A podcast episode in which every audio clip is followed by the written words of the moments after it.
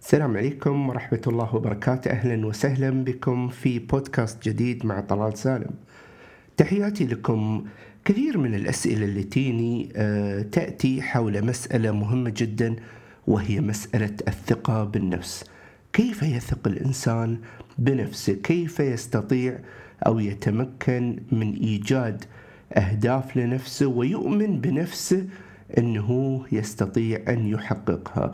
في البحث من خلال البحث عن مسألة الثقة بالنفس وجدت أن هنالك أمرين. أولا الشعور بالذات أو الشيء الثاني هو الثقة بالنفس. الشعور بالذات هو قدرتك أو حديثك الداخلي مع نفسك هل أنت تستطيع القيام بذلك أو لا؟ رؤيتك أمام نفسك رؤيتك في المرآة لما في داخلك وهذه مسألة مهمة جدا. يعني إذا أعطيتك مثلا شغلة وكلتك بشغلة معينة هل تؤمن في داخلك أنك تستطيع ولا لا؟ هذه المسألة تعتمد على شعورك بذاتك بإمكانياتك برؤيتك لنفسك. وهذه مسألة مهمة جدا أن الإنسان يعززها ويبني على نجاحاته السابقة. مسألة الثقة بالنفس تحتاج أحيانا مهارات.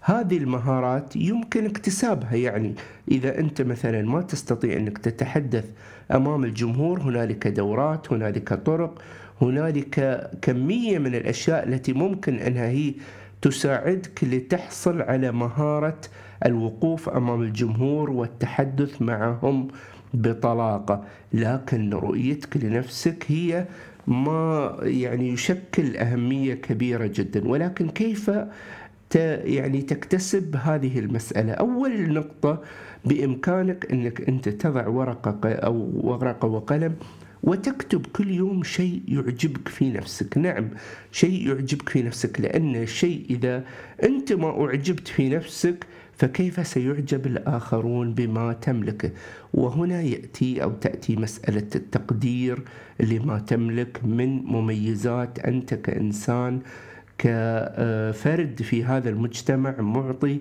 لديك قدرات ولديك إمكانات أعطاك الله إياها تستطيع أن تبني عليها. الأمر الآخر هو أن تعيش في اللحظة، يعني توقف التوقف من الخوف من المستقبل أو البكاء على الماضي واستعادته، يعني مثلا إذا يبنى مثال الوقوف أمام الجمهور عادة يوم توقف قدام الجمهور أنت في اللحظة هذه لتقدم أفضل ما لديك. فما في داعي أنك تتذكر قبل عشر سنوات وقفت في الجامعة قدام الدكتور وكانت يعني مأساة والكل ضحك عليك وغيره أو أنك تخاف أن يحدث لك شيء من خلال وقوفك. فأنت تعيش في اللحظة فقط. الشيء الثالث هو أن تسجل أشياء وإنجازات في يومك جميلة حصلت لك مواقف جيدة آه، في دفتر وهذا الدفتر أو المذكرة تبقيها دائما معك لتكتب فيها الأشياء الجميلة. انتبه النقطة الرابعة انتبه من السلبية ومن السلبيين لأنهم يؤثرون عليك تأثيرا كبيرا. تعلم كيف تحمي نفسك كيف تحمي ذاتك من هؤلاء السلبيين. آه، الأمر الخامس تسأل نفسك ماذا لو حصل؟ يعني ما هو أسوأ شيء ممكن أن يحصل لك؟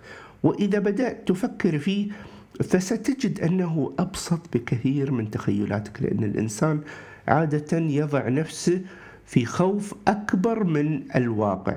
النقطة السادسة هو أن تبدأ في حوار مع نفسك. لماذا؟ أنا لا أثق بنفسي. ما هي المسببات؟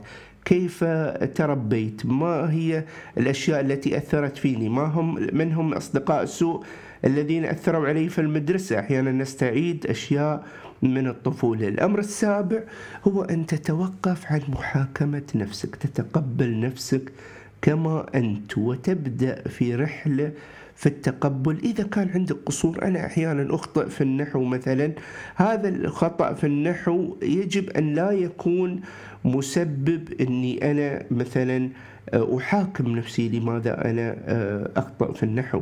لكني كل ما علي أني أستطيع أني أستعيد ذاتي وأنميها كمهارة.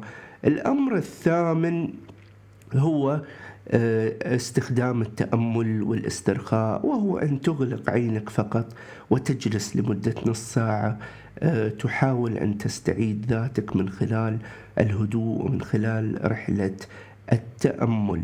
الأمر التاسع هو أن تسامح نفسك كما قلت لك وأن تترك الأشياء تمضي لمجالها. كل شيء سيمضي. كل الأشياء السلبية التي مررت بها والمواقف مضت. وانتهت في حياتك وأنت إنسان جديد. اليوم تبدأ باستعادة نفسك واستعادة ثقتك بنفسك. الأمر الآخر هو أن تبادر. دائما حاول أن تكسر جمودك وخوفك من ثقتك في نفسك بالمبادرة المبادرة على التعرف على أشخاص آه، جدد التعرف على آه، مهنة جديدة التعرف على هواية جديدة.